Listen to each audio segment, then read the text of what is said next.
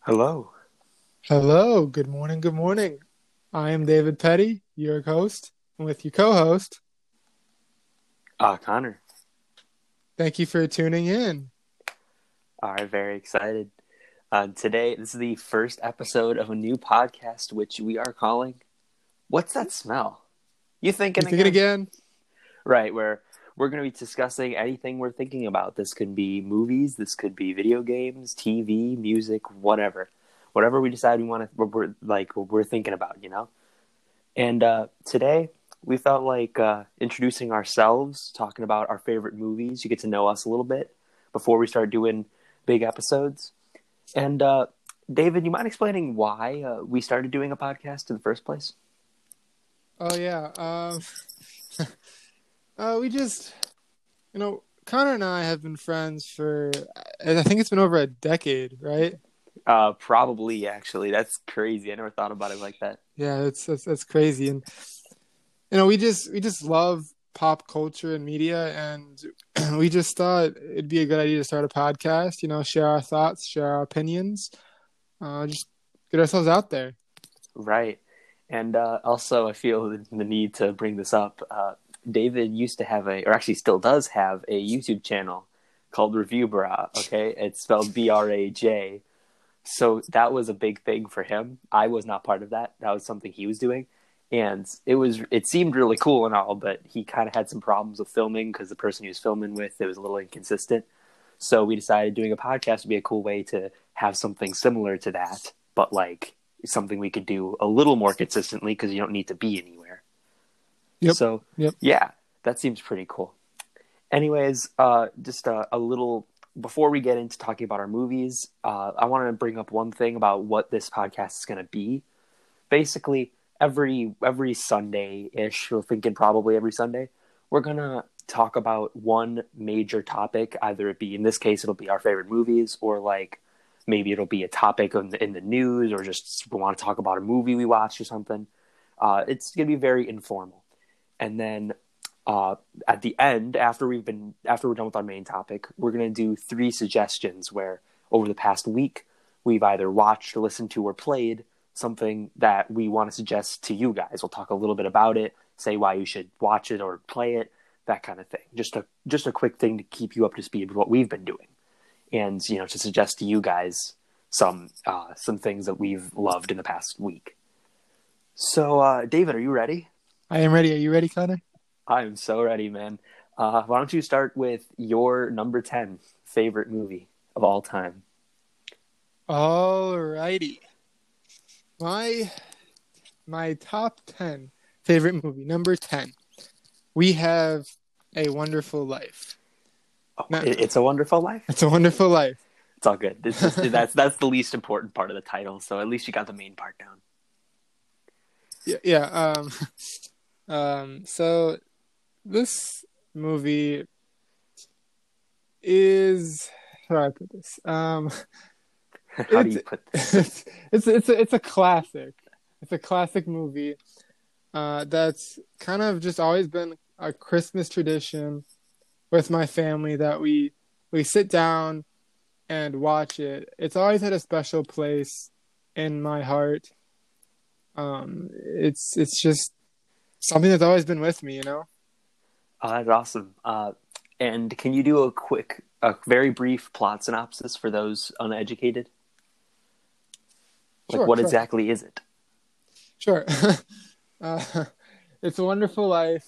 It's about this fallen angel, kind Ooh, of who who who comes to Earth and has to kind of like redeem himself and find the and find really what just makes life beautiful. Interesting. Don't want to spoil too much. Oh yeah, right. You don't want to spoil this Christmas classic that came out in like what the 40s. I'm not yeah, sure. it's pretty pretty I old. mean, I think it's in I mean- black and white. to be fair, I have yet to see it, so I'm definitely one of those few. Though I do know, I do, I have heard it's a very good movie. It's pretty good. Yeah. Uh, Christmas movies for me, like I kind of keep them in like their own little category. Like Yeah. I love Christmas movies, but like I don't compare them to other movies that I've watched only because most Christmas movies aren't very good. Uh, But I've heard I've heard fantastic things about It's a Wonderful Life. So I do not deny it at all. I'm sure that's a great movie.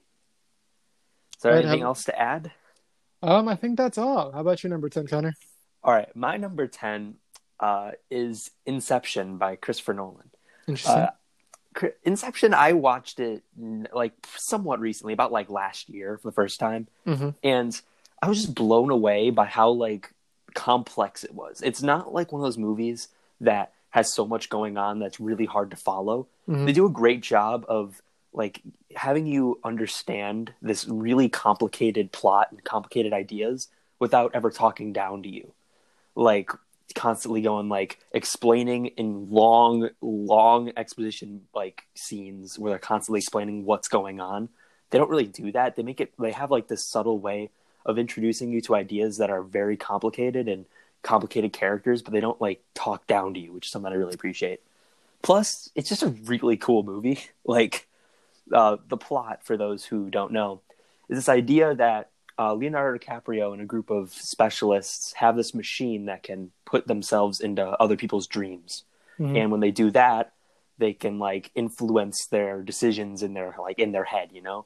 And the plot of the movie is they want to go in a dream within a dream, so they can plant this idea in a guy's head to like change the direction of his business, like it's what they get hired to do, and like it's it's the kind of like this action movie mixed with kind of a mystery because like you get to know Leonardo DiCaprio's character and there's something going on with him. Mhm. Like it's I'm I'm like blown away by how Christopher Nolan can just write these. Or I, I, I'm pretty sure he wrote it. Uh, can write these really complicated and really intriguing stories that like it you understand what's going on without it constantly talking to you. Like it's not like so much exposition that it becomes boring. It's really intriguing. It's really interesting, really cool, and like I I don't know anyone who doesn't like it. Like Inception is just one of those fantastic uh, movies that most people that I know I know can agree with that it's that good. So uh, that's my number ten. Uh, number nine. What do you have to say? Number nine. I have it. It's from uh, 2017, right? Yes. Yep, yep, Yeah. yep. I really, really enjoyed this movie when it first came out. I saw it in theaters. Ooh, Um, nice. My first, like, my experience watching it wasn't the best, actually. Oh, Um, I, I was kind of third wheeling a, a date. hey, well, it means you can focus on the movie more because you don't have to worry about the other people. that, that's that, that That's is a that's true. Um, so since I was third wheeling, I, I focused more on the movie than on my friends who were making out during the entire movie. Oh, it's so sad. Yeah. It's like, ooh, this clown kind of getting me kind of kind of hot and bothered. though. all right, so tell us about tell us what you thought. Anyways, yeah, don't, don't need to get off topic. uh, this this movie was it was definitely something. Um, compared to the original It, in my opinion, Miniseries. yeah, in, my- Yeah. in my opinion, it was a lot better and a lot more well done. I feel like they focused more on the development of the like the kids themselves um, rather than in the 2017 version. It, I mean, it kind of felt rushed in a way, in in, uh, In in, uh, in the older version. Oh, gotcha. Oh, sorry. Um, That's all good. um, as for this version, I feel like they focused more on developing the characters themselves, giving them personalities instead of them just being like, oh, a group of people that have to take down this mysterious clown creature, right? hmm Um, so I feel like that's better, and I feel like you really care for the characters more, and I feel that just makes it a, better movie and a more well-developed movie than the older version. Oh yeah, that's awesome. Uh, I also enjoyed the movie a lot. Uh, it's not in my top ten, but it's I enjoyed it a lot, and uh, yeah, I, I it's one of those things where like it's become kind of a, a modern horror classic in a way. Mhm. Maybe maybe that's a bold statement, but like I cannot think of another horror movie that's come out in the past couple of years besides maybe Get Out uh, that like had such a cultural appeal and like people still like talk about it, like the new It, as like a really great horror movie that's come out recently. Yep. Maybe not like a masterpiece, but I've heard a lot of great things, and I enjoyed it a lot too. So yeah, I think it's a good movie. Uh, so it is my turn. Yep. Right. Uh, number nine. This one, this one hit me on a personal level, and I almost feel bad, but I don't. Uh, number nine is Rocketman from 2019. Uh, it's the the biopic about uh, Elton John that stars Taron Egerton, and I, for the first time I watched this movie, I liked it a lot, but it was only upon like thinking about it and realizing how many scenes hit me really hard and like uh, that were so memorable that Mhm. really elevated this movie for me. Like I've seen a ton of musical biopics and very recently Bohemian Rhapsody which came out the year before this. Like there are biopics out there that try to do what Rocketman does, but I feel like Rocketman does it the most successfully because of how much Taron Egerton sells it. I cannot stress enough how unbelievably good his performance is. Like every scene that he is in, he captures like he captures that emotion so well. There are countless scenes that I could point to as being great examples of how much range he has as an actor Yep, definitely. and just and also how fantastic the writing is like the entire movie it's kind of like you start to realize that as this downward spiral he's getting as he's becoming more famous and getting more involved in bad things and getting tricked by the people close to him it's like you start to realize how much the, how much his mindset growing up kind of built up to this. And it's such a cool it's so cool to see like how first of all how the music in this movie which are elton john songs really do add to the themes and like how it feels. It's really great. And also just how like how quiet the movie can get with dealing with elton as a person. Like how he has to deal with the fact that maybe elton john reginald dwight his original name are like two different people. It's really interesting and like i i had so much fun with this movie. Like i mean going beyond the going beyond like the writing it's just really fun. Like the music numbers are fantastic. Like all the performances even beyond Taron are great. And like it's it's just a really fun like enjoyable movie that has a lot to say behind the curtain. Like I like it a lot. And I just I would suggest it to anybody. It's a great movie Nice. all right. Nice. yeah number 8 Number eight. I've got to say, Mad Max Fury Road. oh my god dude that movie's so damn good It is. all right sorry I got excited you you got to explain it All right, all right, all right. Um, this movie was definitely something. Um, it, it, it was. It's it's it's like a movie I've never seen before. It's it's like this post-apocalyptic, um, like constant, like chase film. It, it's it's Yeah. it's it's really interesting. Like they're like they're constantly on the road, like on the chase, and it's like these huge explosions, and it, it's it's it's it's like Michael Bay done right I, I know, right? Like Yeah. it, it's such a well done film. I I truly really enjoyed this movie. Um, I, I thought the the the actors were in- incredible. Um, wasn't uh the the guy who played Venom yes Tom Hardy Tom Hardy? Tom Hardy was is a a yeah, really Tom good Hardy's in. He's yeah, he's not super talkative though. yeah yeah He's yeah. very quiet in that movie. Yeah yeah that's that's true. I mean, there's not a lot of dialogue in the film. That's true. um, but on, only a few films can really do this right. Can like hmm have a film where they don't have dialogue and still can be very impactful.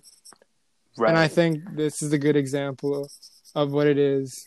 Like if you're looking for like a good action film, Mad Max Fury Road. And like you don't have to watch any of the Mad Max films like I haven't. This is the first one I've watched.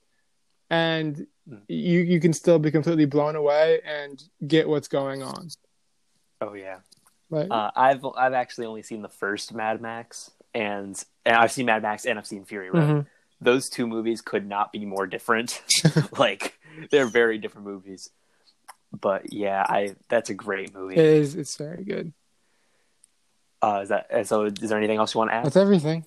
Your number. All right, great. Your number eight. Uh, I also want to add that movie is incredible, and it's one of those movies that you need to see to believe. It is crazy good. Uh, but my number eight, I watched this movie very recently, but like in fact, it was about I think a couple of weeks ago. But it really should, uh, it should say how fantastic this movie really was. And I'm talking about Apocalypse Now, 1979, Francis Ford Coppola. This is one of those movies that I've heard a ton about. Like it's one of those movie classics. yeah, like, I mean everyone's heard of this movie. yeah, everyone's heard of Apocalypse Now. It's a, it's it's a very infamously beloved movie, and it was actually upon watching it that it, it was much different than what I thought it would be.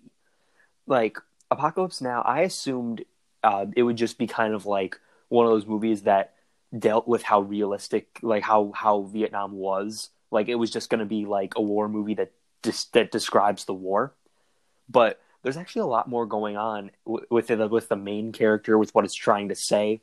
It's much less uh, like a museum of the war, whereas it's a museum of the people in the war, because this was a war filled with different kinds of people. You had teenagers who were drafted. You had people just trying to enjoy their life but got drafted. You had people who wanted to be soldiers and were just going because they they like wanted to become a soldier. You know, like there are so many different people in this movie and it's so interesting seeing how different people react to the atrocities and the crazy things going on in this war the main character especially they establish very or very early on that he has this like he has what uh, what has been developed by a lot of Vietnam soldiers where they want to go back to the war like they they are like not no longer fighting but they have this like in like internal urge to go back because they feel like the world doesn't the uh, like the normal world doesn't matter. The only thing that matters was like being a soldier, working with people and fighting the enemy, you know? Mhm. And like they do a great job of capturing this character and like and the feeling that people got. And by the end, the end is extremely vague. Like there a lot of things in it can be interpreted in different ways specifically what people were thinking during certain scenes. But like it's a really fascinating movie to think about and like I've talked about how iconic there some of the lines are in this movie and like there's some great writing in here man like you know the the the instantly iconic line uh I, I believe it's actually it's funny I say instantly iconic I'm blanking on the beginning. But like it's uh I love the smell of napalm in the morning something like that.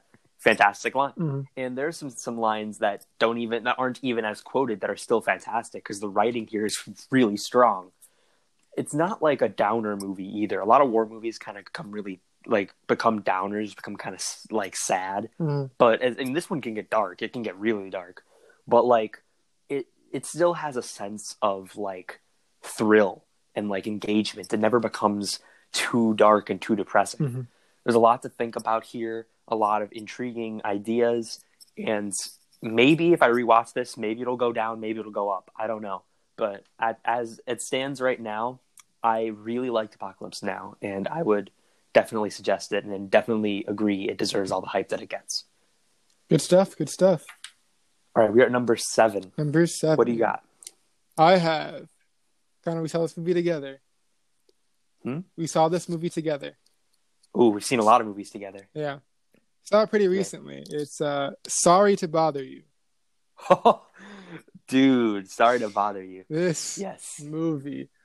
Um, we could both talk about this movie since Yes, we definitely could. Uh, we watched this movie together, and it's an experience unlike any movie you will ever watch. It's a very, very complicated, very interesting movie. yeah. But it's your it's your placement, so you please explain All right. for now. So when you're watching this movie, like when you first start this movie, like the first like 20 minutes, like you think this movie is something, but what you think it is in the beginning is not what you're going to think it is in the end.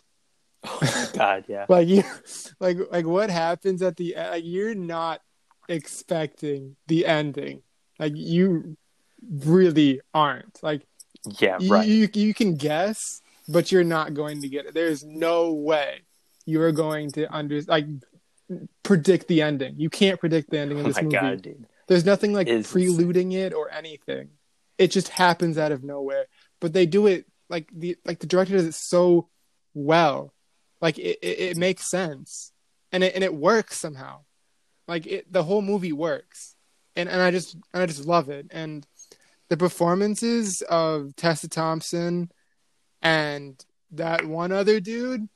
That one other dude. dude. Uh, yes, I'm blanking on his name as well, but he he was in Get Out. He's Yeah, in Uh, Straight Outta Compton. He's he's a pretty he's a pretty big deal actually. Yeah, he, Uh, he was in he was in Knives Out too. Yeah, but he was really good. Yes, continue. I'm sorry. You're good. Um, but I, I feel like the name really suits it. yeah, uh, it's it's a it's a very metaphorical movie. Yeah, It has a lot to say about society, and like we really do be living in a society. But like uh, that kind of it has a lot to say about that. And honestly, it's a it's a really intriguing movie, but it's also not a movie for everyone. You need to go into it knowing that it's a you're probably going to be confused yeah, at first. yeah, but yeah, when you think about it, I mean, if you think about it and you like it, it connects with you, it's an experience that you're not going to forget ever. yeah. It's it's it's it's weird.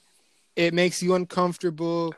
It it's energizing, and it's just it's it's amazing. Really, I mean, honestly, check it out. I, I highly Hmm. recommend seeing this movie. Definitely, definitely. Uh, well, on the topic of movies we watched together, weirdly enough, my number seven. My number seven is also a movie we watched together, and I mentioned it a little bit earlier, but it's Get Out Oh from yeah, 2017. Get out. 20 and we both ta- we both watched this together, just like we did with Sorry to Bother You, which is that's just a weird coincidence that both of our number sevens we watched together. Uh, but uh, Get Out is a movie that even knowing the twist, which uh, my friend spoiled for me, I had no idea where this movie was going. There, this movie is pure like it's it's almost like a horror fantasy in a way. Yeah. It's so weird and very complex. But I feel like the strongest thing about this movie, and there's a lot of strong things about it, is how they take a performance from an actor. It doesn't even matter how big the actor. They take a performance and they make it not only impactful to the story, but in its own kind of its own horror element. Like you know, in horror movies, they'll take like a ghost or a ghoul and they'll have them be the scary thing. It'll rely on jump scares, or rely on them doing something creepy. But in this movie, the creepy thing is how incredibly disturbing the actors' performances are. I like the way they look into the camera and the way they react to certain comments is just disturbing as hell. And that is such an incredible thing that I've never seen a movie do, where like every performance is like its own scary scene. And it's it's one of those things where like by the end you're y- yes it's disturbing but also it was kind of funny too they had there's comedic moments they know they have a great balancing act between really disturbing and really enjoyable they ne- it never becomes like this drag of just scary or becomes like one emotion they have a great they do a great way of balancing it and I, I was hooked. Like by the end, I really wanted to know what was happening, even if even though I knew what was happening because someone spoiled it for me. Mhm. Like Get Out was an incredibly weird and incredibly interesting experience. That, like, I mean, I've probably probably said it before, but like, you kind of need to see it to believe it. Like, even you, you get it, the plot's are not like summarized for you. It's not going to do it justice. You need to see this movie for how friggin' weird it is. But Yeah. it's an experience I will not forget. Could I add something? Oh yes, of course. Uh, yeah, so um the movie does touch on uh racial issues, but it, Oh yeah, it- that's of course serious. yeah. Yeah. Um but it does it in kind of like a modern way Mhm. where like it, it's it's it doesn't make you uncomfortable, you know? It like it Mhm. adds Right, to the horror yeah. aspect of it, which just makes the movie all that much better. Right. Um. Yeah, and I definitely agree with what you're saying. Uh, I have an example actually. There's a movie, a really great movie called Selma. It's about Martin Luther King, and like, It came out in I think 2014. It's it's a really good movie. I, I will not deny. It. But the thing is, the they tackle real life racism in a way that yes, it works, but it becomes a movie you can't watch multiple times because as great as the performances are, as impactful as the script is, when you get to that real life racism stuff, they it can it can get really long and it becomes uncomfortable because you just it, it's so annoying seeing people who don't understand that they're like the villain you know? They're, they're clearly being rude people. Mhm. Yeah. like they're clearly being cruel people. Not even rude just pure cruel. But this movie does a great job where they it's it subverts your expectations on that kind of cruel racist people. And it doesn't make it so you're constantly sitting there being uncomfortable because of how insensitive and disgusting the person is they do it very modernly in a very different way. So like it doesn't become like oh i've seen this before in in all these movies that are fighting racism. It becomes different. It becomes intriguing and like i, I agree with you 100% it's very different and very modern. And like like i said very good movie to watch. You should watch it. Uh number six? Do you have your number six Ready? I have a number six ready. My Very number six is Joker from. joker from this new 2019 Yep, yep, yep. Oh, good stuff. Oh, who am I kidding? There's no other Joker movies. sorry, I was blanking it for a minute. Like, oh, are you talking about the Joker movie starring Heath Ledger? anyway, sorry. Go ahead.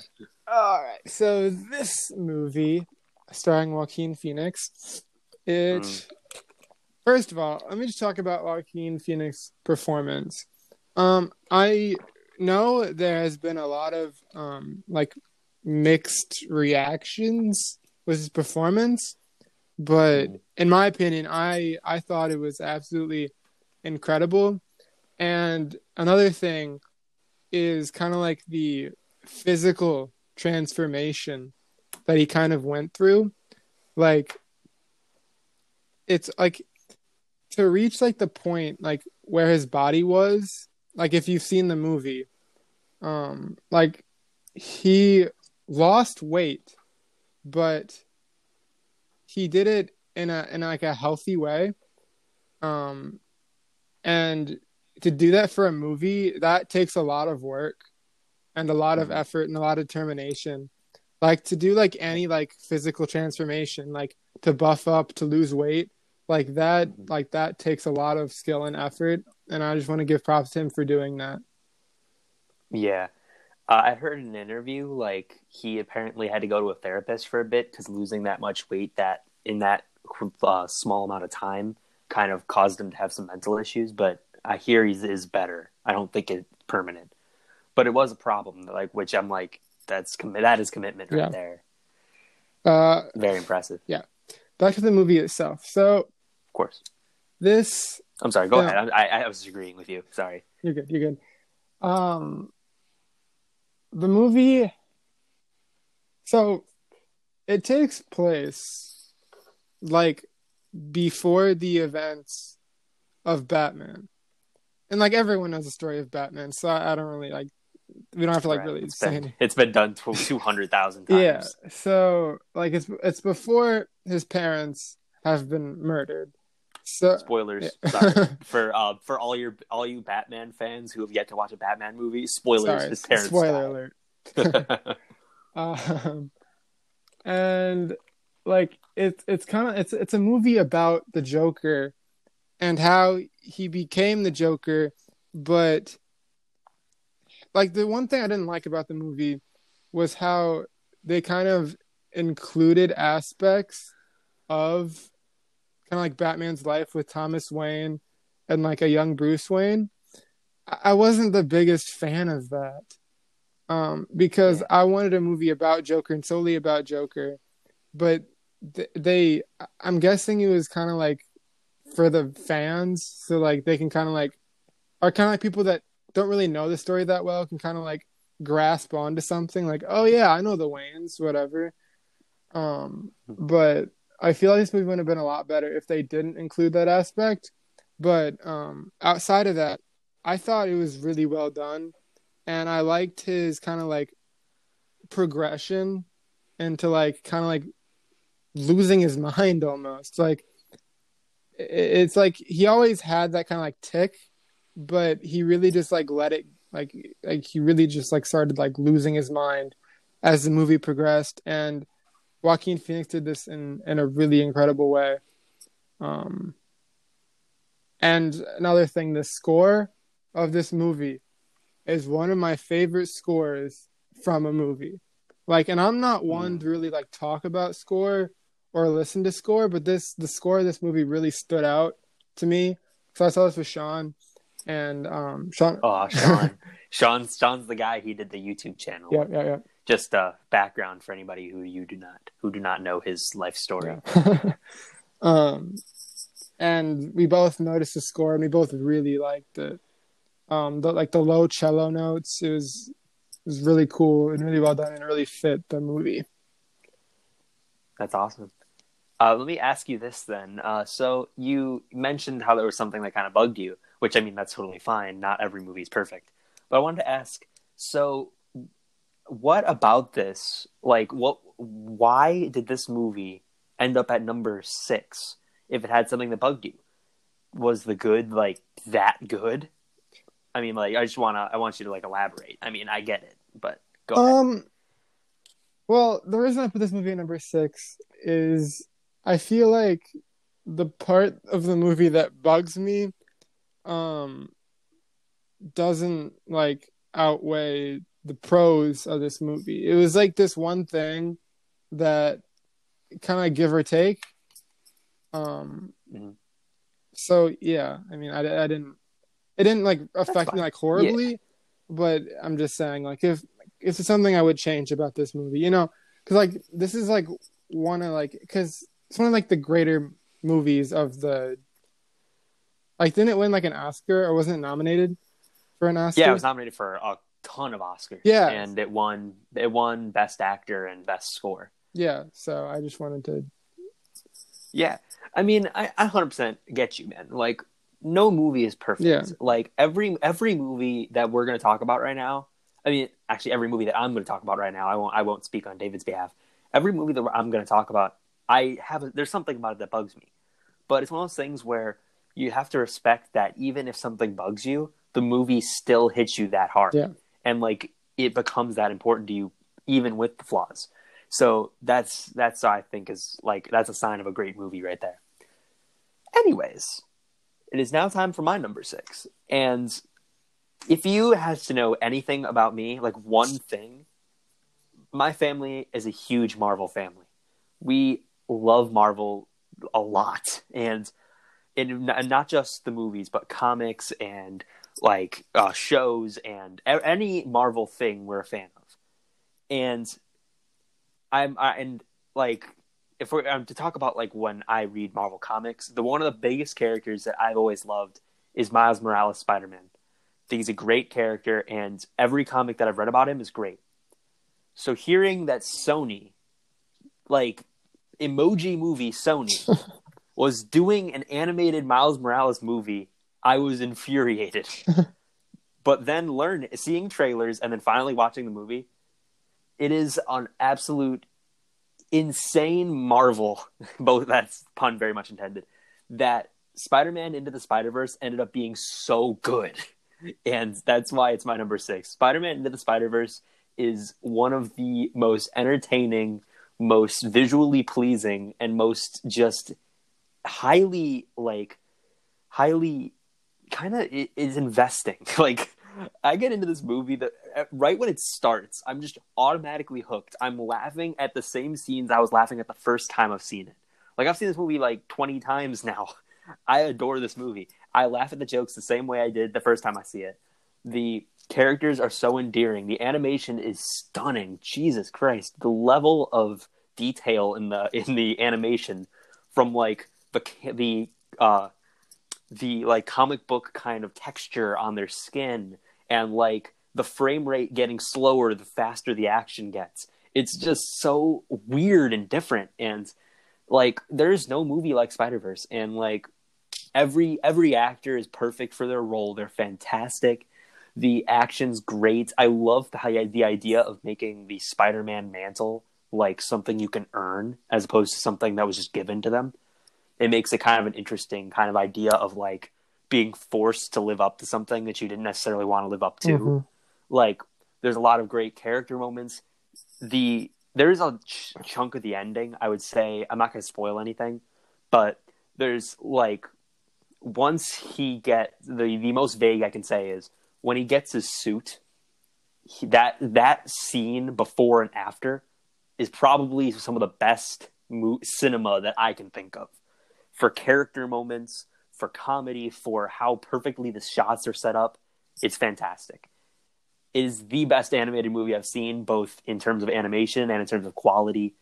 It's a fantastic movie, and I I know so many people who've praised this movie to death. So I'm not going to stay on this acting like you guys don't know. You've heard it's great, and it is great. I love this movie. That's all I have to say on it. Incredible. It is I incredible. also I really like the movie too. Very very good. Uh, number five. Number five. Now, this movie is a classic that I'm pretty sure all of you have heard of. It is Oh, very excited. Quentin Tarantino's Pulp Fiction. Ah, Pulp Fiction. Now, this movie is quite interesting because it doesn't go in order. Oh yeah, it's a very very differently told movie. Yeah. Um, which, first of all, I really liked because it gave me something to think about after the movie. Like, I had to put all the puzzle pieces together and make sense of the movie in whole. And I really enjoyed that because I, I just really enjoyed that. Um, another thing about this movie that I really enjoyed was the acting. The acting was really good um, from pretty much everyone. Like, Oh yeah, every so many iconic performances. really, and it's such an iconic film. Like, and it, and it teaches you such like important life lessons in a way. Oh okay, and life lessons. I, I I never thought of life life, life lessons from it. Can you uh, further elaborate? Um, I feel like this movie touches on kind of like moral ethics, on like what's right and wrong, and how that's pretty much completely subjective to who you are and where you've come from, because every character is very different, and how they treat each other is very different. Um, it's a very slice of life movie. Um, yeah, I mean, I'm sure, I'm sure everyone has heard great things about this movie. So I'm not going to go into incredible detail, but just know this is a very, very good movie. Yeah, uh, I agree. Very good movie. And uh, it's funny because you mentioned life lessons, and the thing I'm thinking of the entire time is just watch what drugs you snort. Don't just snort every drug that's in front of you. Right. Uh, if you've seen that movie, you know that's a pretty good life lesson. Yeah. But anyways, we're not here to talk about life lessons. We're here to talk about movies. Uh, know, not to bash what you were saying. I'm just moving to the next topic. Uh, so I talked about Spider Verse last, and it's time to change the subject to a completely different movie. My number five is Schindler's List Oh, from 1993. ooh. Yeah, right. Going from fun Spider-Man action to Holocaust Ooh. horror. Yeah, uh, Schindler's List is probably no, not even probably. It is the best film I've ever seen in terms of how, or in terms of the directing, in terms of how poignant the writing is, in terms of how complex the main character is. This is a true film. This is a movie that it's three hours long, so you need to sit down and get ready. But like, this is a movie I could see being studied in like a in a film school for how how like how to make a movie. This is the movie. Like everything about this movie technically is perfect. From the unbelievable John Williams score. The score that like John Williams himself admitted he for as good as he is, he is just not good enough to do it. He thought like that's that's saying something when John Williams thinks he's not good enough. I mean, he's John Williams. He did Star Wars. but like going beyond that, Schindler's List is such an incredible character story. the way have Schindler change from being someone who knew what was going on but was just you know willingly ignoring it because he's not being affected to being someone who feels he could do more and save more people like he it's a movie about the human the human condition and how how much a person can change. It's a story that can be equally as heartwarming as it is horrific. It is a very realistically very impact or impactfully made movie. And it's a movie that like i suggest if you're looking for a movie that will challenge your thinking like not in terms of like you were thinking something else but like challenge the idea of like movies and thinking about movies this is one of those movies that you should definitely watch as quickly as possible it's long but schindler's list is a movie that you're not going to forget also liam neeson is an actor not an action movie star liam neeson kicks ass in all the ways he doesn't do it in movies like taken and star wars he does it because he's just such he has such a like human presence there. He he is perfect for the role. He is perfect in every scene he's in. Like I cannot stress it enough. Schindler's List is a movie that you are not going to forget and will stick with you until you are dead. It is an impactful movie and I love it. Yeah, that's all I have to say on wow. it. I know, right? I, I'm tearing up. This movie is really is really good. Uh, anyways, number four. David, take it away. Number four. I have Annie from 2014. Okay. okay. Oh, wow. Context here.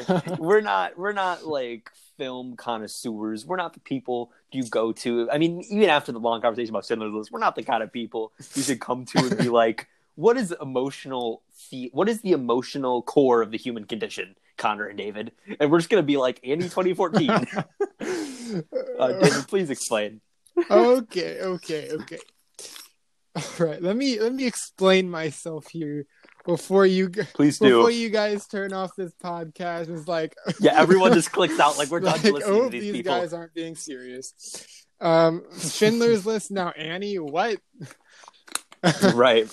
Um something to myself. So this movie when i first watched it after watching it i just for some reason i felt a sense of loss and i i just i just felt empty without annie 2014 and and i'm not joking guys I am being dead serious. I felt a sense of loss after that movie. And I watched it again and I enjoyed it as much as the first time through. And it's just become like a classic for me.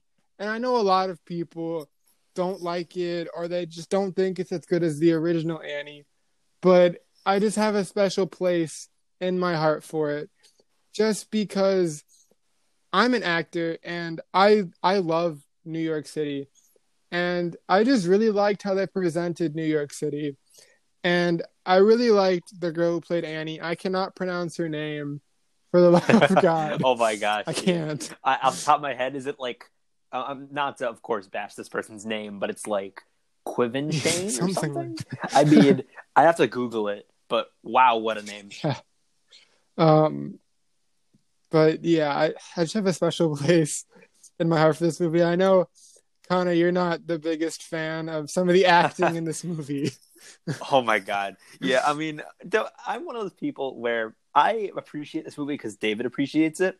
But if I were to, if I watched it on my own first, it is an awful movie. it's not good. Like every actor is not good, except for maybe, of course, the main girl she she's pretty good. I mean, as a kid, it's just one of those things where like you have to you have to have an emotional connection for to it for it to work. because if you, you don't have a connection, it is a awful movie. But you know what? I I do appreciate it. It's a guilty pleasure of mine because you love it so much. I do appreciate that. Yeah. it's I mean, thank you. You've you've opened my eyes. That's my number four, guys. yeah, and so all of you who are still listening, thank you so much. Uh, anyways, my number four. This is a movie in similar sense to. Uh, I have to actually I have to kind of explain a story. My my number four is Kingsman: The Secret Service from 2014. Now, people have asked me many times why Kingsman. I mean, not that people think it's a bad movie. I don't, I don't know anybody who doesn't like it, but it's it's Kingsman. It's an action movie. It's it's it's all it is is really it's kind of a a, a remixing of James Bond for a new generation. That's essentially what it is. So you're probably people have always asked me why, like why do you love it so much? And I'll tell you why. Uh, when I was a kid, I in 2014 I was a young lad, and when I, me as a young lad, I only watched animated movies and Marvel movies. That's it because that was what my family raised me on. And 2014, I was too young to be saying like, "Show me Pulp Fiction, Daddy." but like, uh, so I saw a trailer, the the or actually the first teaser for Kingsman. All it was was, uh, I believe it was Colin Firth taking Taron Egerton through like a armory of guns and stuff that are disguised as normal everyday things. It's not a revolutionary teaser, but I liked it a lot. And the more trailers I saw as a kid, it connected with me. Like it was a movie that I wanted to see so badly because like I connected with it. It was a movie that felt personal. I don't know why. And I wasn't even British. I mean, I'm not a British person. It's not like, oh, the actors connected with me. I didn't know any of these actors. And Taron Egerton, this was like his third movie. So like I was sitting there like I don't understand why it connected with me so much. I had never watched James Bond or anything like that either. But I finally convinced my dad to take me to it, even though it was R. Yes, it was my first R movie. I think I, I don't think I was uh, 17 yet. so uh, yeah, it was my first R movie. My dad took me to it, and I love it, man. It is so fun. Kingsman is one of those movies that I could watch in any mood. I could be super sad. I could be having an awful day, and I'll watch Kingsman and automatically be happier. It is such a fun movie that just it doesn't pull any stops. It can get really dark. It can get really lighthearted. Freaking Sam Jackson and Colin Firth sit down and eat McDonald's. Yet it's such it's such a grounded movie. Like too like it it feels like the people who made this loved James Bond. They loved spy movies and wanted to make a movie that was like those old spy movies. It's something that honors the past and embraces the future. It's the perfect kind of adaptation. It's really awesome. Apparently, it's based off a comic. Uh, it's directed by Matthew Vaughn, and if you know Matthew Vaughn, this guy can do really great things when he wants to. Uh, I really enjoy Kingsman, and uh, I honestly like. It's one of those movies that anytime I've showed it to somebody, they love it. Like, there's, it's not a movie that I feel is very divisive. You can you can enjoy it no matter what kind of person you are. And maybe it's just me, but I have such a personal connection to this movie because it was like the movie that as a kid was my movie. So Kingsman is my movie. It still is. it was very good. I enjoyed it as well. Yeah. Also, like I said, Sam Jackson over here eating McDonald's with Colin Firth. perfect Classic. scene. Classic. Yeah. And I think uh, Sam Jackson should establish that he is a great actor even with a lisp. like, it's great. Now we're in the top, Top three boys. These are the three big movies. So, like, if you disagreed with us for the first uh, six entries or seven entries, whatever, I don't count. uh, if you if you disagreed with us up to this point strongly, I don't I don't 100 percent think the top three will change your opinion on us, but I think it'll still be fun to share our top three. David, what is your bronze place? winner? My bronze place winner. My numero three-o. you were so close. Anyways, what is it? I'm so excited. is Boyhood. Boyhood. Boyhood. Uh, this is the first one. I mean, besides uh, "It's a Wonderful Life," that you've listed that I have not seen. So I have nothing to add on this movie. All right, So you have to. You'll have to carry it 100. percent take it away. So, Boyhood. It is a three-hour movie that Oh, fun! Yeah, I know, right? I know, right? yes, um I love sitting there for three hours. It's like a what is this? Like a, a sixth of the I day? know, right? Wait, wait a minute. No, wait, no, it's an eighth of the day. Because, like I said, I don't do math. Anyways, please continue. All right. Um, so Boyhood follows a boy, um, who his, name is Mason, um, and it follows this boy through his entire life. And I mean, it's this one boy. I mean, it doesn't change actors. It is this actual kid through his entire life. Like it is him as like a six year old kid to him when he's in college.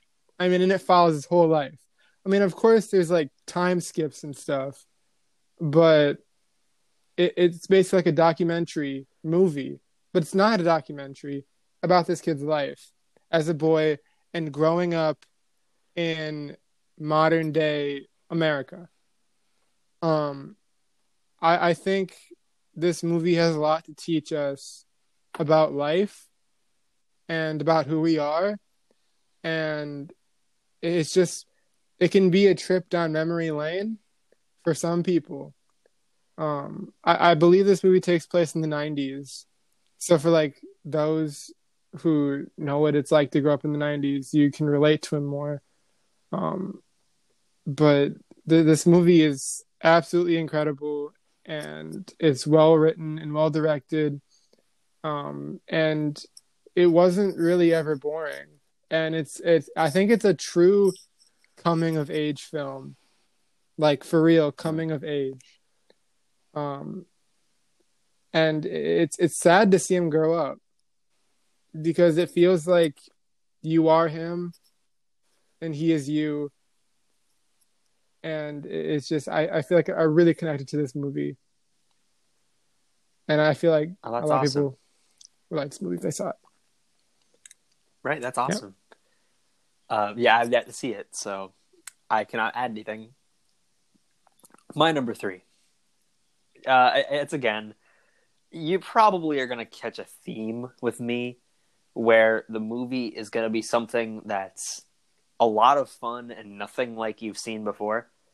Number three is Cabin in the Woods, 2011, Drew Goddard. Uh, Cabin in the Woods is, like I said, unlike anything you will ever see.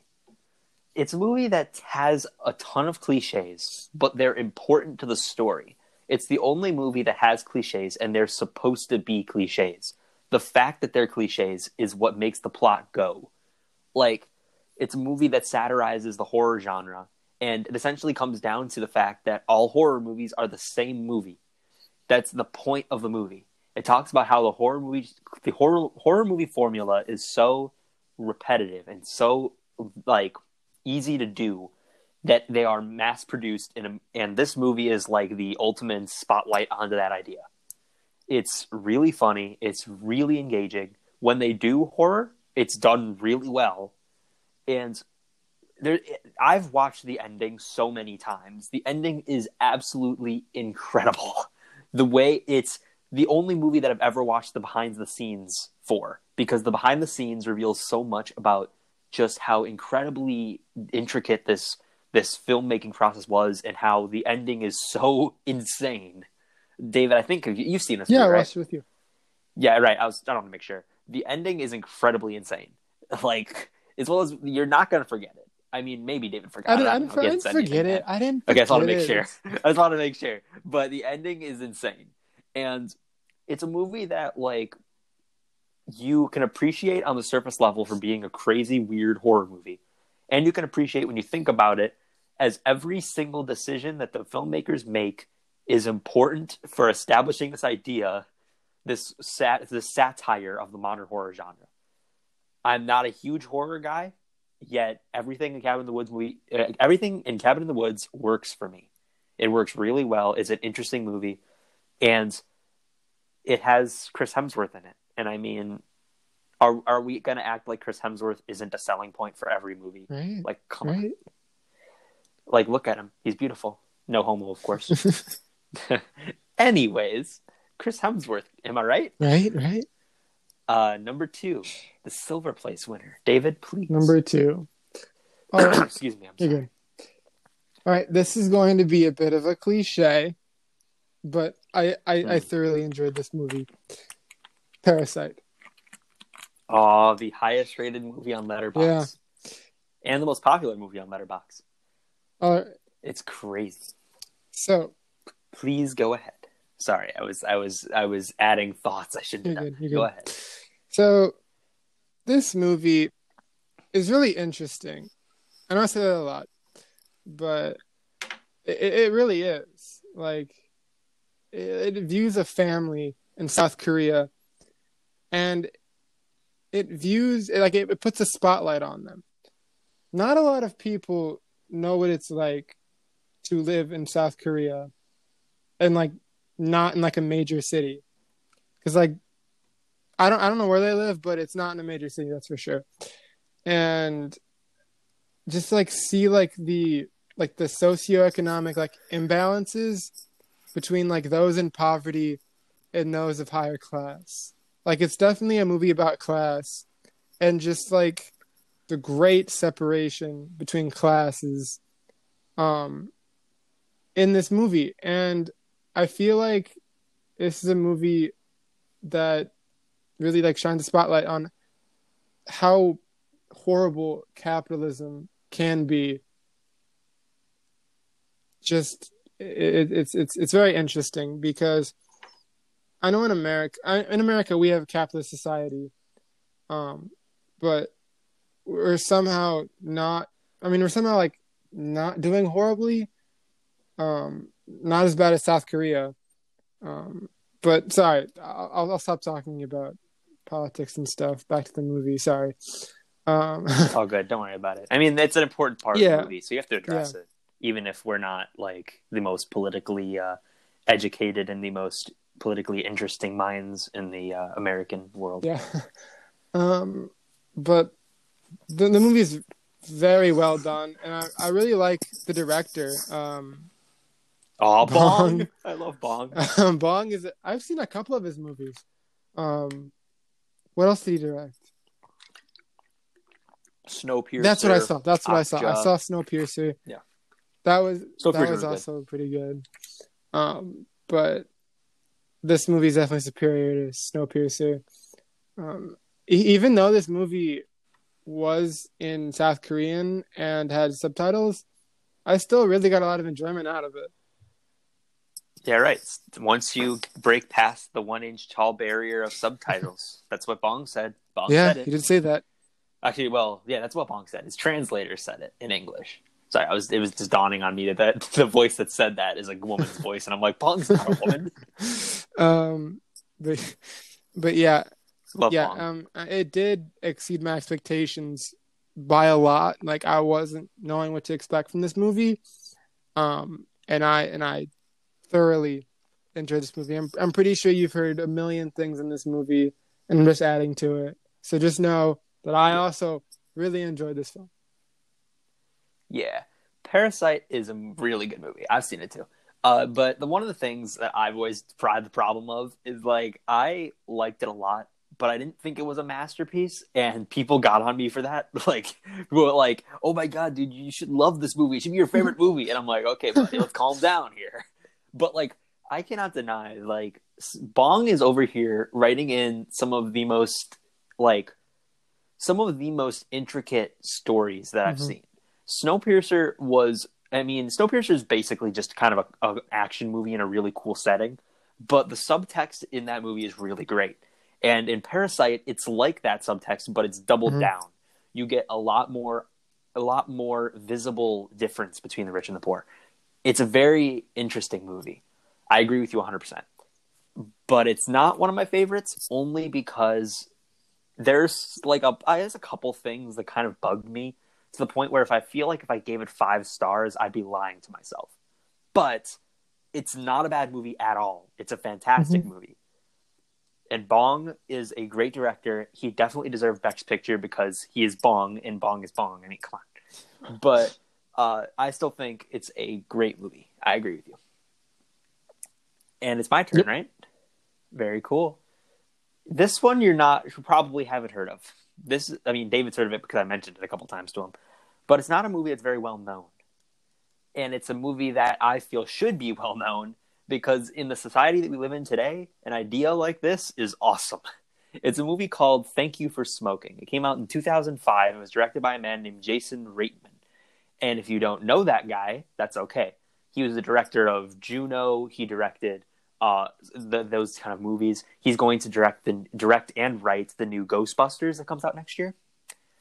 Uh, so he's he's definitely an established director, and he has a very distinct style when it comes to his drama comedies, which is something like Juno, something like uh, this, and there's another movie called Up in the Air, which is also really good.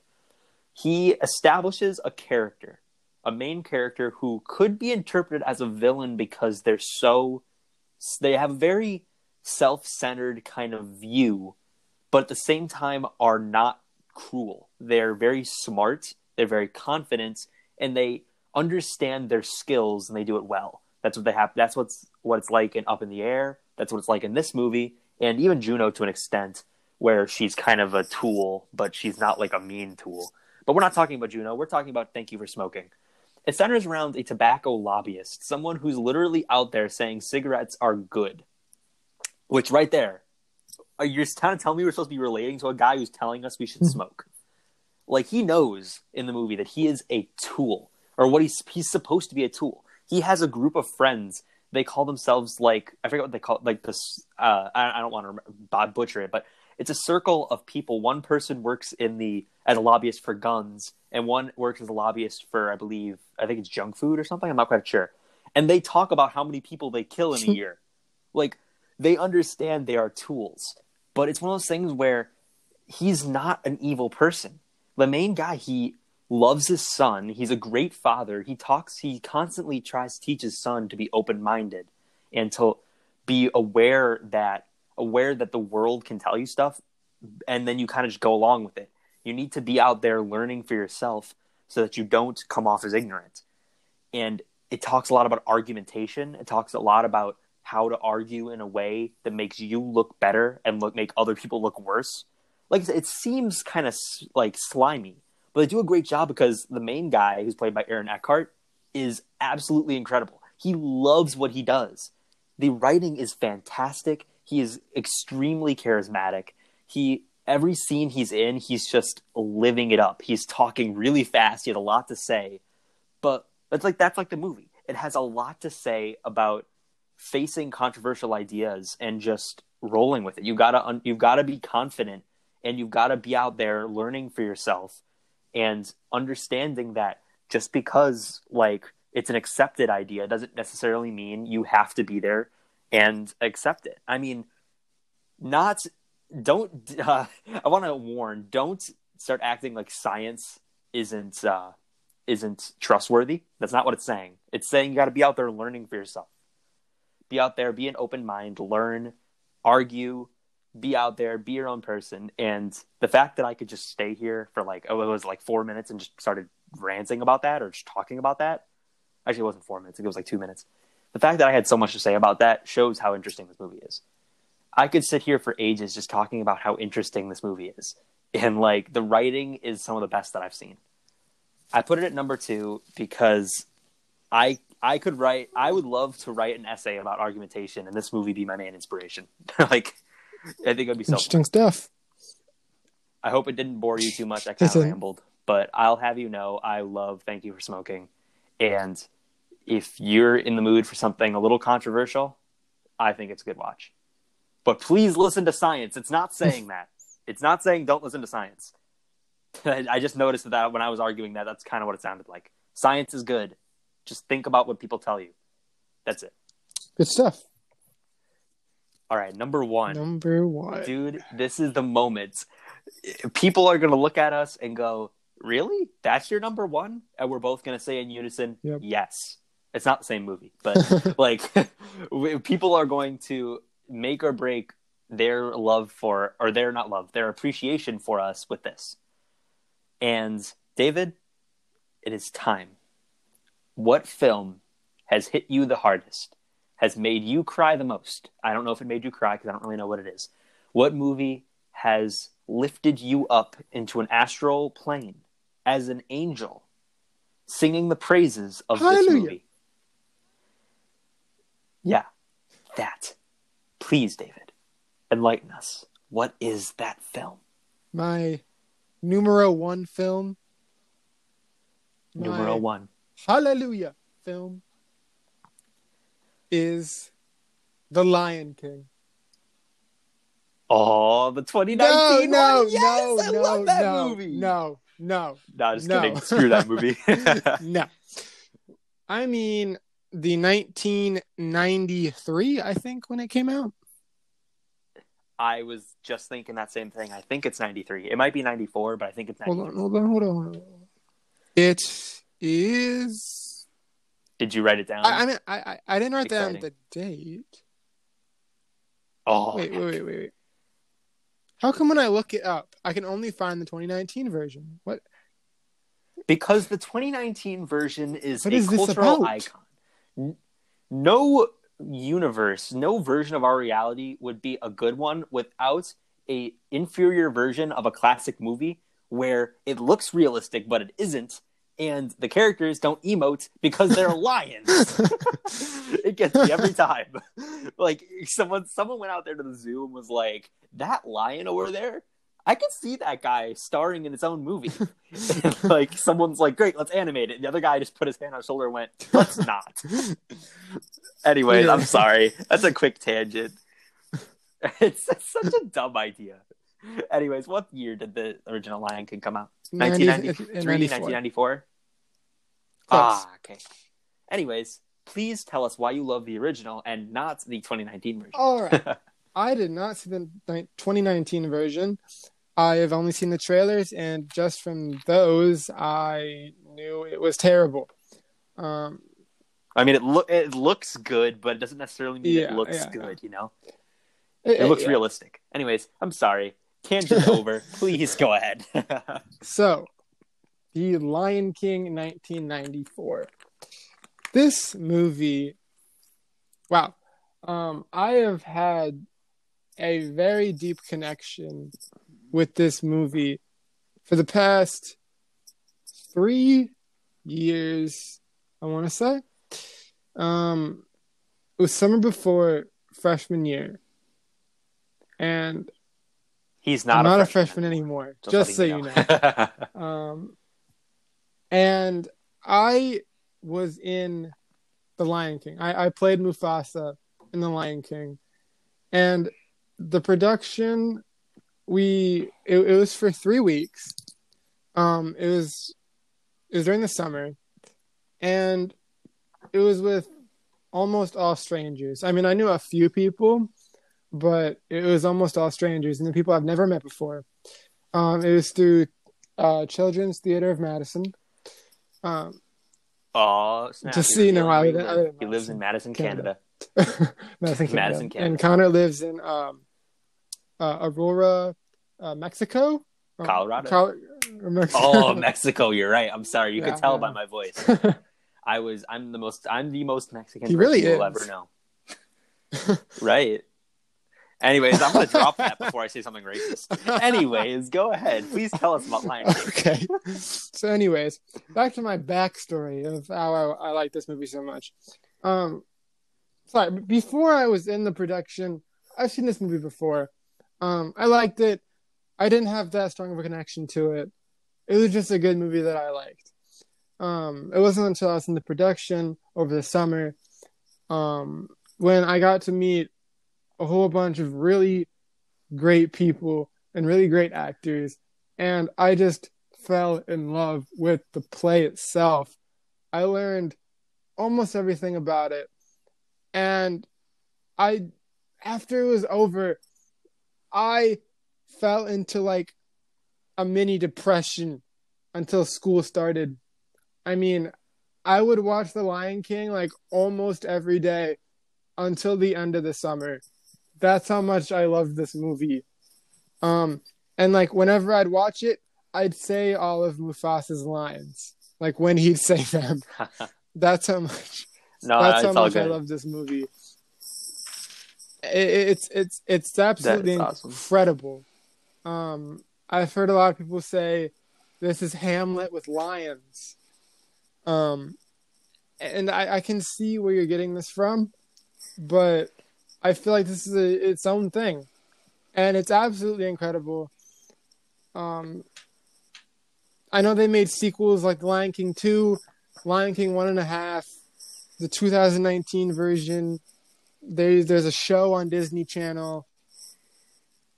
Here, look out! Here comes the lion guard.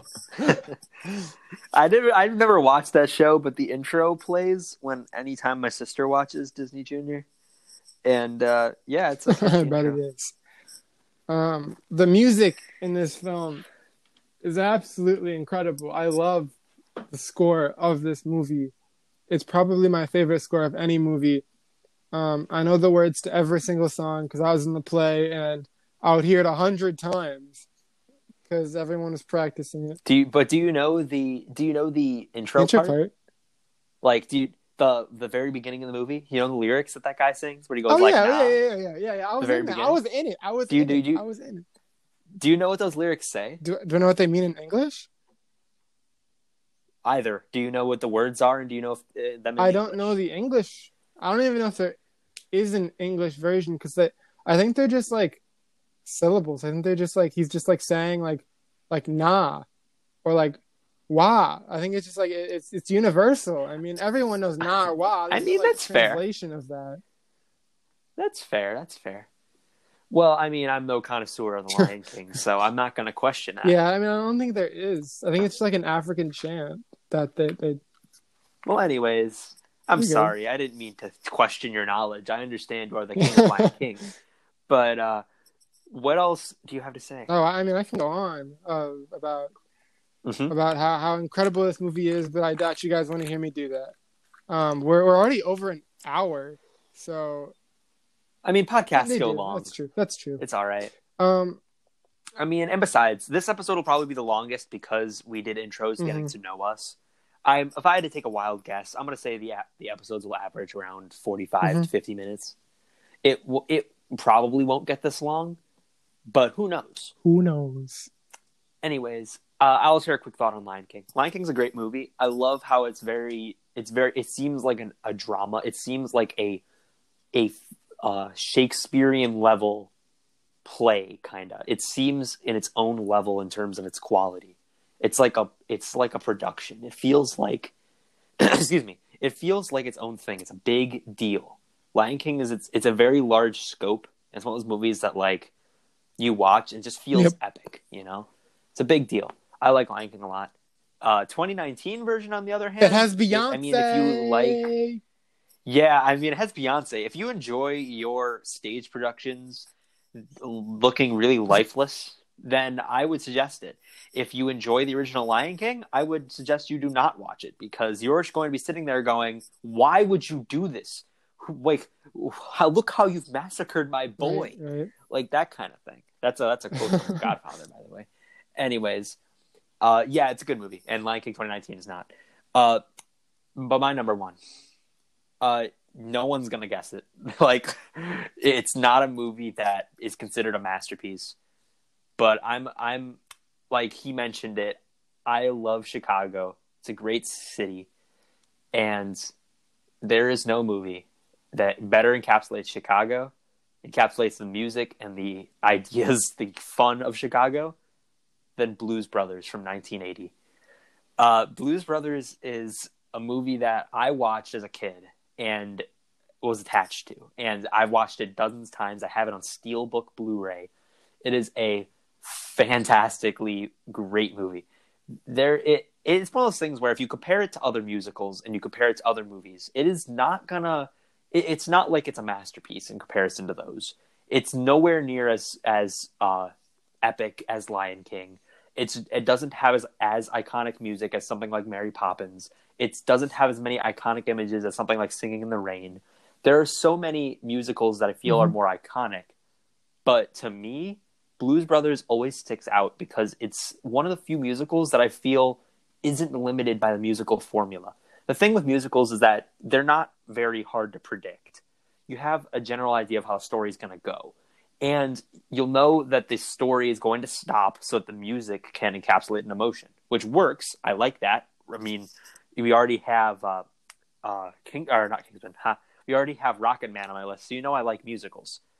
But Blues Brothers works because it it has so much fun with the idea of musical of musicals stopping in their tracks to have a musical number because everyone just looks miserable during every musical number like they they look like they're forced to be dancing and the music will come out of nowhere, and it's always very jazzy, very blues because Blues Brothers, and it is so much fun. Every single scene is so goddamn fun. Uh, I probably shouldn't swear. Um, there are so many iconic moments. There are so many iconic lines. You watch this movie once, there will be so many lines that just stick in your head. Uh, there are so many like so bizarre moments.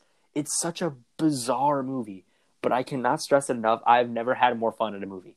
Blues Brothers made me laugh. It makes me smile. It, it is such a great movie, and I put it at number one because no movie has made me feel like that. No one movie has made me feel so engaged and so happy and so like laughing that I'm just sitting there the entire time going like, yes, I want to keep watching this. I wish this two hour and like 25 minute movie was longer. it's really long. I mean, well, it's not like mm-hmm. Schindler's List long, but it's long. Like it's really fun. And like I said, I love Chicago and I grew up near Chicago and it's just Blues Brothers is just such a great movie. And I swear to you, the stunts and the car crashes in this movie, some of the best you'll ever see in a movie. There's no CGI. This is purely them crashing cars, and it is so cool. Blues Brothers is without a doubt my favorite movie that I've ever seen. My list changes a lot though. Like Thank You for Smoking was number one for a long time. Cabin in the Woods was for a long time. Guardians of the Galaxy was for a long time. Now it's not even my top ten. So my I, I love Guardians of the Galaxy. Don't get me wrong, but it's just like my opinions change because I'm I'm kind of just I have different moods. Sometimes I'm in the mood for this. Sometimes I'm in the mood for that. So in the end, like I don't mind. I don't have a. I mean, I say I don't mind. I don't have a definitive ranking. So in the end, I, Blues Brothers is my favorite because I've had the most fun with it at the moment. That's all I have to say. Good stuff. Good stuff. Nope. So we're not quite done yet, even though we've been going for a while. Uh, it's okay. Podcasts are meant to go long. You can watch this while you're shoveling snow or something. Uh, so we decided after we are done uh, expressing our thoughts on our favorite movies, we want to suggest to you guys something. We want we've watched movies in the past, movies or played video games or watched TV shows in the past week that we think are worth you guys watching or sharing. So we're going to give you some suggestions based off of things we've been doing that you guys should totally check out if you have if you've already seen all the movies we talked about or if you don't have access to them here are some things that you have access to david what are your three suggestions all right so i have a movie video game and a okay. tv show to talk about Video. all right Very so good. i'll start with the movie um all right last weekend i watched a movie called whiplash I ah, kind of know Whiplash. you love Whiplash. Dude, Whiplash is fantastic.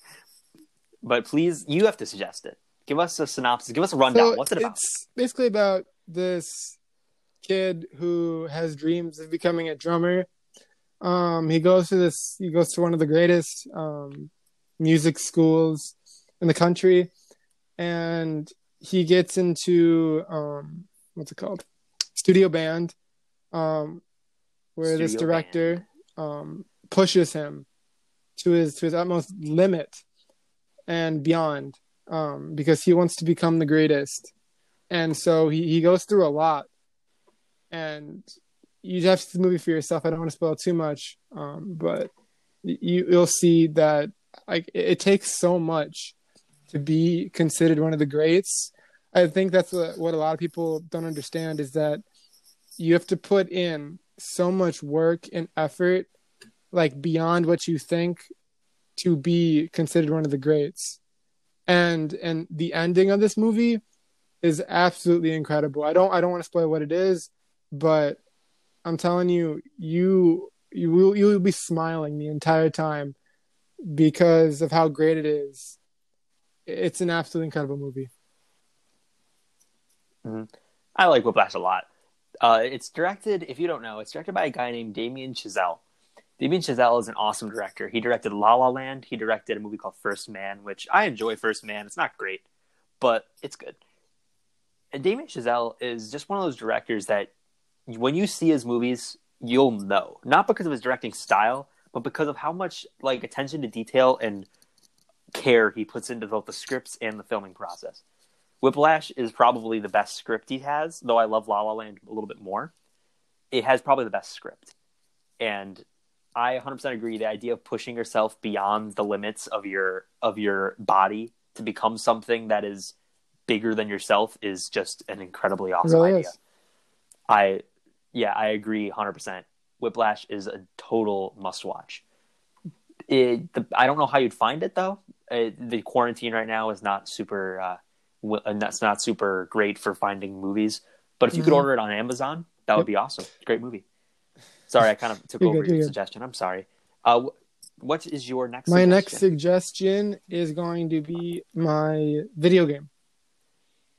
All right. Video so game? This game can be purchased on Xbox or on PS4 or Steam, I think. Um, it is Dragon Ball Z Kakarot. Uh, Okay. Uh, now I officially can't say anything about this because uh, if you know me, I'm not an anime guy at all. So I mean, unless it's an anime movie. But so this one's 100% David. You have to explain and persuade me as to what makes this game worth buying, and maybe do a synopsis of what it is. So, Dragon Ball Z Kakarot is pretty much the entire story of Dragon Ball Z put into a game format. Um, for a video game telling the entire story of a show, I think it does it very well. Now, this movie does have its flaws, like there for one. Um, I think oh, you sorry, called it a movie. game, game. Sorry, It's all good. It's all good. Yeah, right. It's all good. Um, It's all good. For there, there's important there, there are iconic moments. It, it okay sorry I'm, I'm sorry about that. Let me start over. So You're good. the iconic moments within the show they nail it in the game. But there are other iconic moments in the show that they kind of miss um such as you, you know the, the the iconic line that Vegeta says it's over 9000 they don't even say that in the game Of course. they don't even say it Bruh, they don't even say it come on, man. I mean, don't you know your I know, right? from 2011? um Right. they, they totally forgot that iconic scene. Um, but wa- watching episodes of the show, you can definitely see they did change some things and leave stuff out. So, like things that you didn't know from the show, you can figure out in the game, and things that aren't in the game, you can get from the show.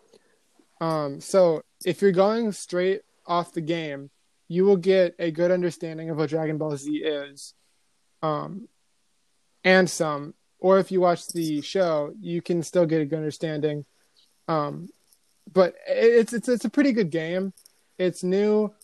DLC is coming out for it later this spring. Um, so I, I really enjoy it. If you like Dragon Ball, or if you want to just play a good game that's long over the quarantine break, highly recommend it. I'm about three fourths through the game, and I'm enjoying it. So I highly recommend it. Okay. Yep. Uh, quick question. Uh, what's the gameplay like? Like, what is it? How does it play? Because you you talked a lot about Mhm. how the story goes. So why play it then when you can just watch the show? So what does the game bring to the table?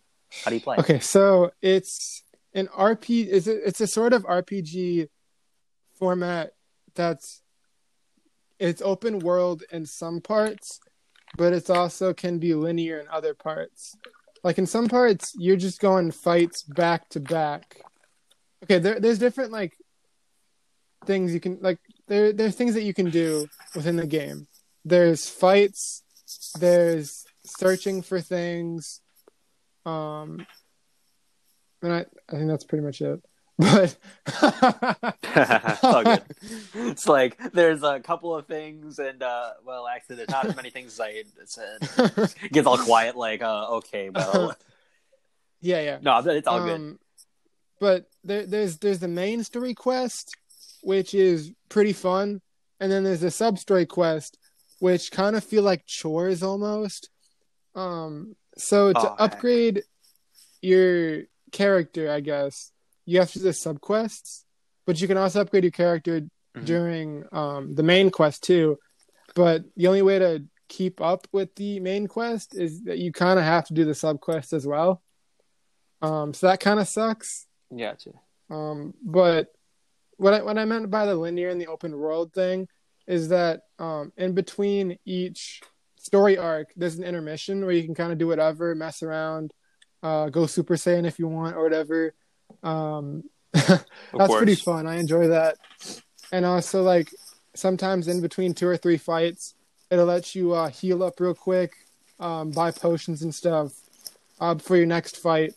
Um, but the linear part is it could be fights back to back to back um, with no break, and the dialogue can get very tedious and boring to just press X over and over and over again every time um, a character says a line. Um, but That's yeah, fair. I mean that's how the game plays and that's how the story is. So if you like Dragon Ball, I just want to get into it. You should get the game. That's awesome. Okay, one final suggestion. What you said it was a show? Um, Very so exciting. a show that I watched a couple weeks ago that Oh snap! You're breaking the rules. We said it was just this week. No, I'm just kidding. uh, that Sean recommended to me a couple weeks ago. No, not a couple weeks. ago. He recommended it to me like like last year or something, and I kept pushing it off because I didn't think it was that good. It seemed very generic. Is Hunter Hunter? Um, yeah, Hunter an Hunter. That's an anime, right? Yeah. So again, I can't add anything. So this one's up to you. Um, so it's it's a very it starts off very generic, but trust me, it's not. Like it takes a very dark turn as the story progresses, and you follow the four main characters through their journey to just it, it's it's honestly a slice of life show because you just like like it's not like they're forced to do anything. Like they have their goals and they're kind of just like pursuing them while having kind of like their ethics involved too and how they view things and how their friends are kind of influencing how they act. And like pretty much the show themes are kind of talking about how because like it, it, the show is about Gon, the main character, trying to find his dad, and that's the end goal. But the story is kind of trying to tell you that you should enjoy kind of like the side quests of life, the journey of life, and not the end goal, because that's kind of just what makes life worth worth living. And Dang, getting existential. yeah, I mean me. it's it's a really good show. I should I, I highly recommend it to anyone who's looking for a new show that's not like horribly long over this quarantine break. I guess. That's awesome. All right. So I will suggest you a couple of things. Uh, so I mentioned how I'm not a TV show guy, and I'm not really an anime guy. So putting that aside, I'm going to suggest you a TV show anime. uh, I watched Castlevania on Netflix. Uh, I, this one's another one I watched a couple weeks back, so I know I'm breaking the rules. I'm sorry. I'm a failure. But Castlevania is an incredibly, really well written show and I can't really synop- uh, summarize it for you because there are three seasons right now. The Oh, first two making it? seasons are kind of the first. Or, yeah, they're making a fourth season from what I hear. The first two seasons are only in total, I think, twelve episodes, and it has a very general theme. They are a very general story. A group of of humans come together to kill Dracula. That's what the story is. That's the first two seasons. The third season, I can't I can't summarize for you because as a result of that mission, whatever happens during that mission is what leads into season three. Season three is what I watched most recently. It's what I want to talk about the most. The first two seasons, really great, really great character moments, fantastic animation, awesome action. But the third season is, in my opinion, the best because it takes a it creates an, a very intriguing story with a ton of characters. There are a lot of characters in this season, yet it is con- it's consistently engaging, and the writing is fantastic, man. Like the writing between the characters, their interactions, and what they talk about is so engaging. And the way they build the story up, where it starts out kind of slow, it's really just the first few episodes are just character moments kind of building up a story before the last three episodes, which is just pure action insanity. That's when the story gets really going. It's a story that's about like building. They start to develop more stories, make more characters, and it never feels rushed because or never feels not rushed, never feels crammed because every character gets ample amount of time to be developed. Not every side plot's great, like uh, Alucard from the last season, or his name is Adrian Tempest. He his side plot in this season's not great, but and without spoiling anything, but there's so much going on in the show, and they balance it so well with such fantastic writing, great animation, and awesome action that I really just can't suggest it enough. It's a show that like it's short. It's really short, man. Like the first the first season's four episodes, second season's eight episodes, the third season's ten episodes. Like and they're all 21 minutes long, so you can get through mm. the show real quick. But they fit a lot of character, they fit a lot of fantastic writing and fantastic action into these episodes and it never gets dull. It really doesn't. And it's really violent and it has a little bit of nudity and a little bit of sex. But if you don't mind that, you don't mind a little bit of darker stuff, it is a fantastic show. I definitely suggest it. My second suggestion, since we are 91 minutes, I don't want I don't want this to go too long. My next suggestion is a video game, uh, Doom Eternal, another demon-based game. I'm not evil, I promise. Uh, Doom Eternal is another insane, hyper violent joyride kind of uh, game. Doom Eternal is much longer though. It's not like as short as Castlevania. Uh, you're out there killing demons. You're out there tearing people apart or tearing demons apart. It's very violent, but it it is such a engaging game because it's so fast. So you you move around. You feel great. You kill really fast. You the animation's really fluid. It's really fast. Really engaging it's an extremely fast and extremely intriguing, uh, or not intriguing. It's extremely fast and extremely engaging. You never get bored.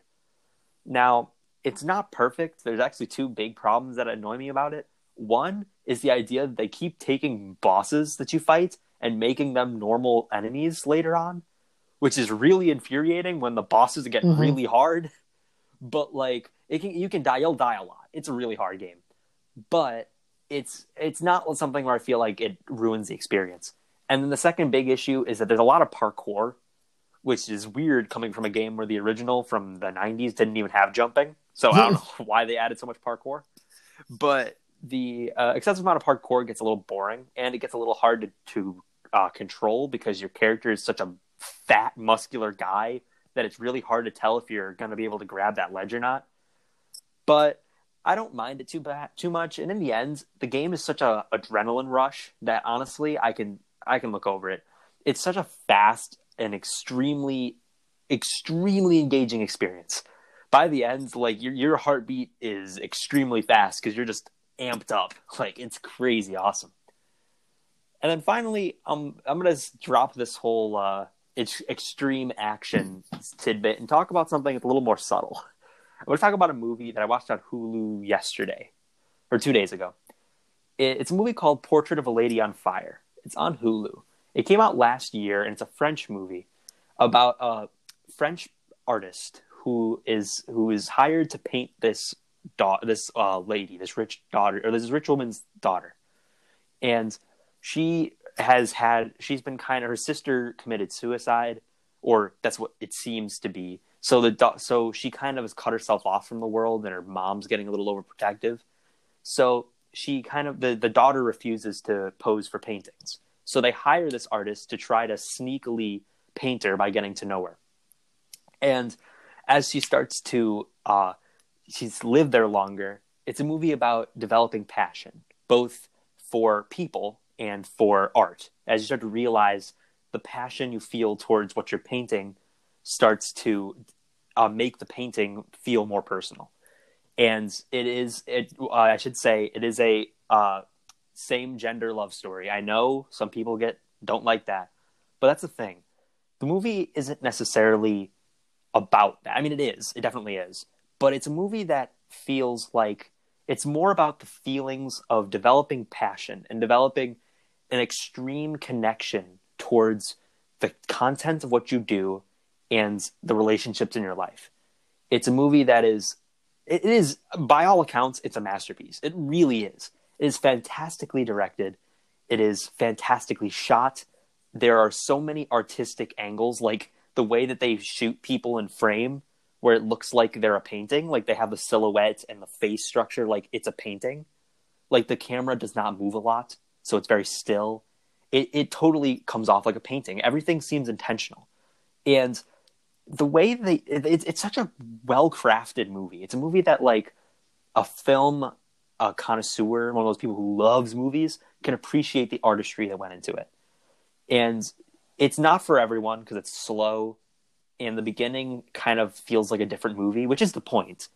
But by the end, I cannot I cannot say this is in any way not a masterpiece. It truly is. It's a piece of art that I feel like film fans should definitely check out. It didn't make my top 10. It was close, but it's not making my top 10. But honestly, if, if I had to if I had to point to a movie that says that I have decent taste in movies, that one is it. That and Schindler's List. But you know, it, it was What's fantastic. this movie called again? And Portrait of a Lady on Fire. It's all good. Don't worry. It's on Hulu. You should definitely check it out. And um, that is all of my suggestions, and that I think is where we will Yeah. end today's show.